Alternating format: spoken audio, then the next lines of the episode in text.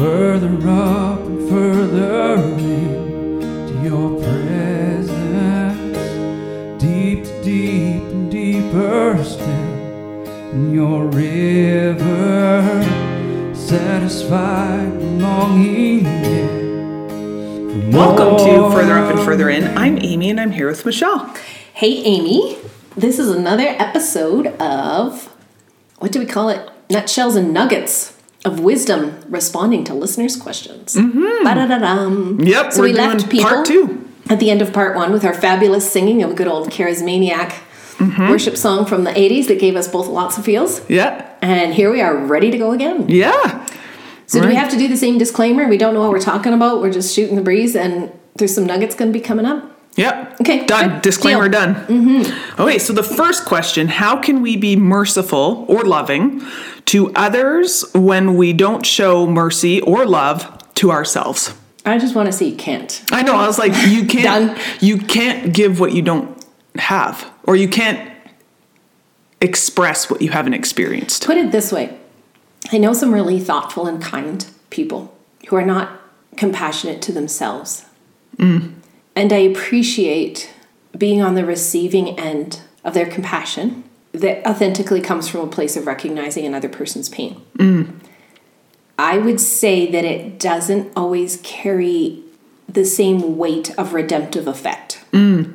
So it can bring a measure of comfort because there's care. There's Yeah. another human being giving of themselves to you in that moment.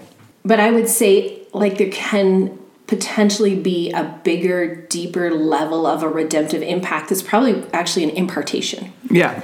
When we know how to give and receive mercy to ourselves, if we can do that, we can break that down if we want, mm-hmm. as a spiritual, powerful act that echoes it doesn't even echo it is actually sourced in the heart of god's father mercy towards us when we have that activated in our own lives when we encounter others in need of mercy it's actually going to carry that weight of the mm-hmm. spirit's power to re- renew and revive Yeah. which is different than kindness which is also a good thing Yeah. And I think right if if people haven't experienced love and mercy from the father because of wounds or filters or lies that like we said in the previous episode filters go both ways. Mm-hmm. And so it's like if you're not able to receive the love, there's going to be a block of even though you maybe you really want to make sure people feel or extend mercy or feel love, there's going to be that block or filter that people aren't going to receive it always in the way that you're hoping to go or right that you don't even have access to that level of Yeah, and I've seen relentless acts of like, even oh boy, man, we could get in so much trouble Yeah. for this episode. like efforts at social justice coming out of a place of brokenness don't actually bring a lot of healing. Mm. So if if we're actually trying to fill up our own cup of brokenness by pouring into other people's brokenness, oh that's all yeah that's a Does whole that make yep. sense? that's a whole other thing of like i don't feel lovable or i don't feel like i have grace but i can almost like earn it by getting it or giving it to other people is that is that kind of what you mean Yeah, a little bit. Yeah. Yeah. So to be clear on what I'm not saying, every single act of kindness carries a measure of grace and mercy with it. Every single one. Mm, mm-hmm. Yeah. You, somebody's hungry, you give them food. Man, that is an act of mercy that makes a difference in the moment for the person receiving it. Probably in my answer, what I'm trying to say is just like, let's take it to another level of exponential impact where the mercy that we carry is also a mercy that we've received. Mm-hmm. So I don't want anybody to feel like defensive and like I'm saying their acts of kindness are no good. That is not true. That is not what I'm saying.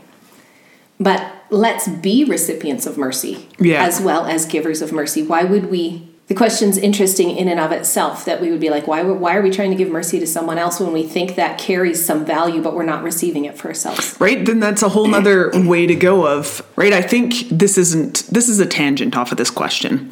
But even when it's like when we're so eager to help others but won't receive help ourselves let me rephrase that.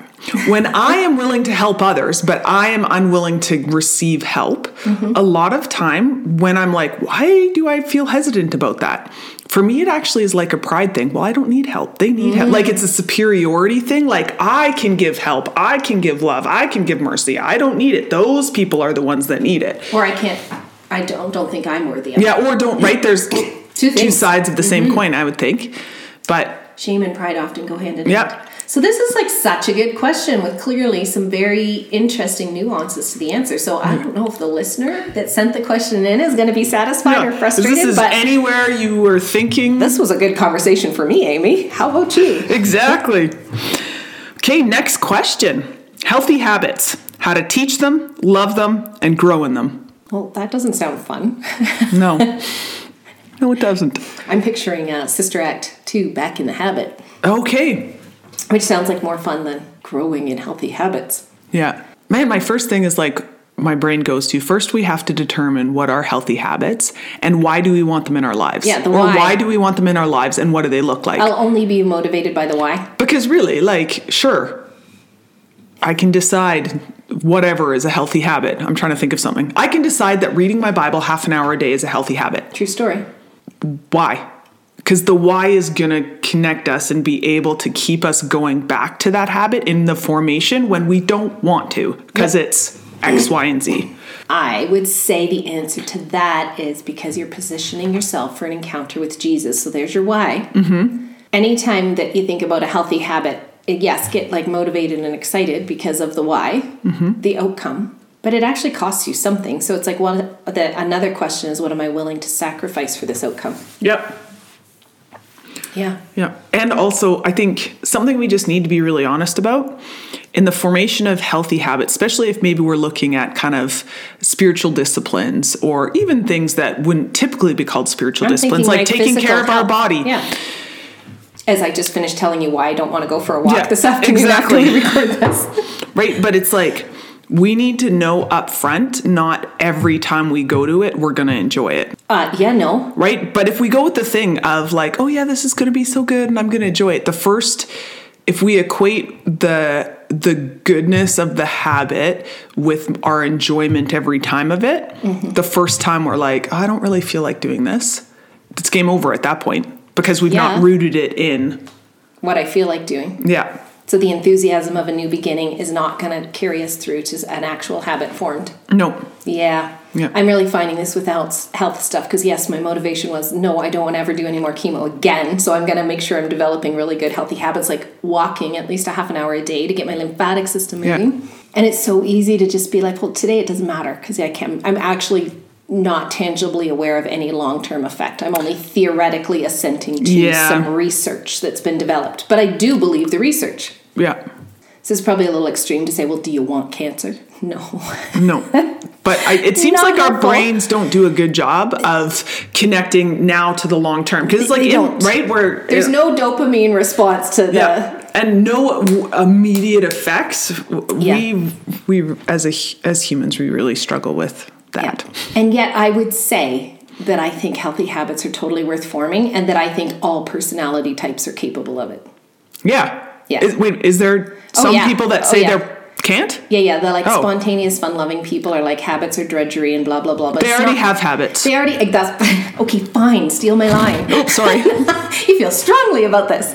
Do you eat every day? Do you poop every day? Well, that's a lot of do you have a habit of watching an hour of netflix every day Right. do you like we all Do you have a habit of turning off your alarm 17 times? Yeah, we we all have habits, but whether they're intentional habits, healthy or unhealthy habits is where Yeah. the distinguishing It occurs. does help me to picture, because I'm such a visual person, that my soul actually has to pull against gravity mm. to develop a new habit.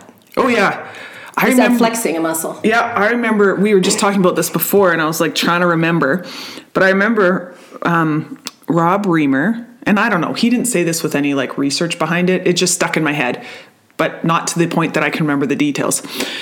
But it was like he said, it's like it took it takes i feel like he said like seven months to have a habit so ingrained that it just is like you don't need to think about it anymore it's just like into the rhythms of your life and i remember thinking holy crap, that is so long that I have to be disciplined for. Shorter than a pregnancy. True.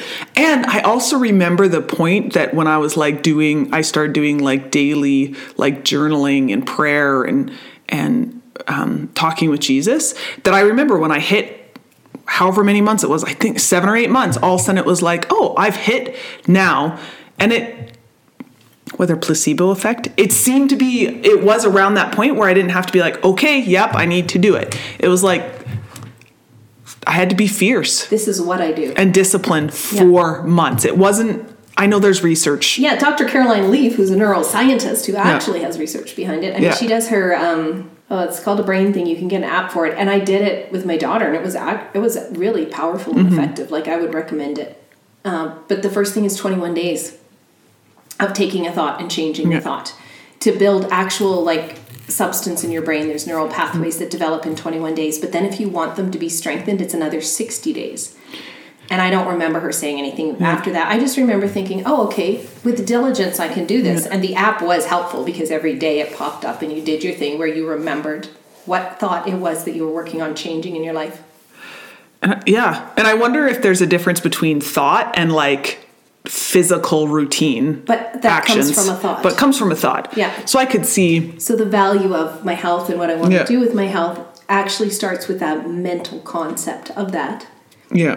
which then translates into physical activities. Our values are reflected Mm-hmm. by what we do. I just like, I have no doubt she has the science, but I'm like, I know I've done things for 21 days and it has not become, No, it's not a habit yet. In it's habit, just yeah. changing the thinking that will fuel the habit. oh, okay. Got it now. I understand I now. I was like, I was like, I don't know. I just, no. that doesn't seem right. I see now. changing the thinking Yeah. that fuels our habit. Which then, yeah, I see. Exactly. So for me too, once I start to get a new habit, like well formed, Mm-hmm. it does become a thing that's like um, hmm, this is maybe too abstract, but like a sense of direction. I don't. Do you have a sense Mm-hmm. of direction? Can you tell when you're kind of like north, south, east, west? I can tell when I'm off orientation, that I've fallen off my habit wagon. Okay. And it's like, oh no, something's out of kilter here. Oh, I know what it is. I'm not maintaining the rhythms okay. that I normally do. Maybe I wouldn't use those words. I Mm-hmm. would say, um, like unsettled. Yeah. Yeah. Yeah. So I can always say something's off, and they're like, oh yeah, Yeah. maybe time for me to make sure that I don't talk to anybody on Monday morning until I've done my journaling. Mm. And then my soul will be settled again in a good space to then function well, Yeah. productively, helpfully. Yeah. So there's That was there's a lot some of bro science. Do our listeners know what bro science is? I feel like we've said bro science, bro theology. We've said it enough. For a new listener, Amy's husband has this thing. It's like bro science. It makes sense to us, but we have no research attached Yeah, to it. exactly. Okay. Um last question is how to be a blessing when everything screams hatred in our world. And what I and again, maybe this isn't what the person's asking, but it's like how do we enter into spaces and change atmospheres and show up differently when there's so much like angst and division and us versus them? How do we be agents of blessing, unity and hope? We can't have an influence on the atmosphere around us until we've affected the atmosphere inside of us. Yeah. So for sure, it has to start with what are those those dark words? Negativity, darkness. Like what? I don't. Sorry, I already forgot the words. It just said everything screams hatred, but I added, screams yeah. I mean, it. You're not ever going to be a catalyst of change there if you have any shred of hatred floating around inside of you. yeah, And I would even say that we might not be the best judges of that. yeah, Or other people experiencing us as partnering with one side or the other, because these are often us and them hatreds yep, that we're observing. And also, Holy Spirit, is there any way that this actually carries weight in my own soul? I'd like you to deal with that. Hmm. We can't be ministers of reconciliation to God until we're reconciled to God ourselves, yeah, which is really the antidote for all that hatred. But the polarizing us and them is very nuanced. It plays into so many things. I don't want to be rejected, so I have to figure out what side is the right side so that I can be on that side so I find my tribe so I know I'm welcome. yeah, And as soon as we're there, we're actually part of it. Mm-hmm. So that's a big, that's a loaded question. yeah.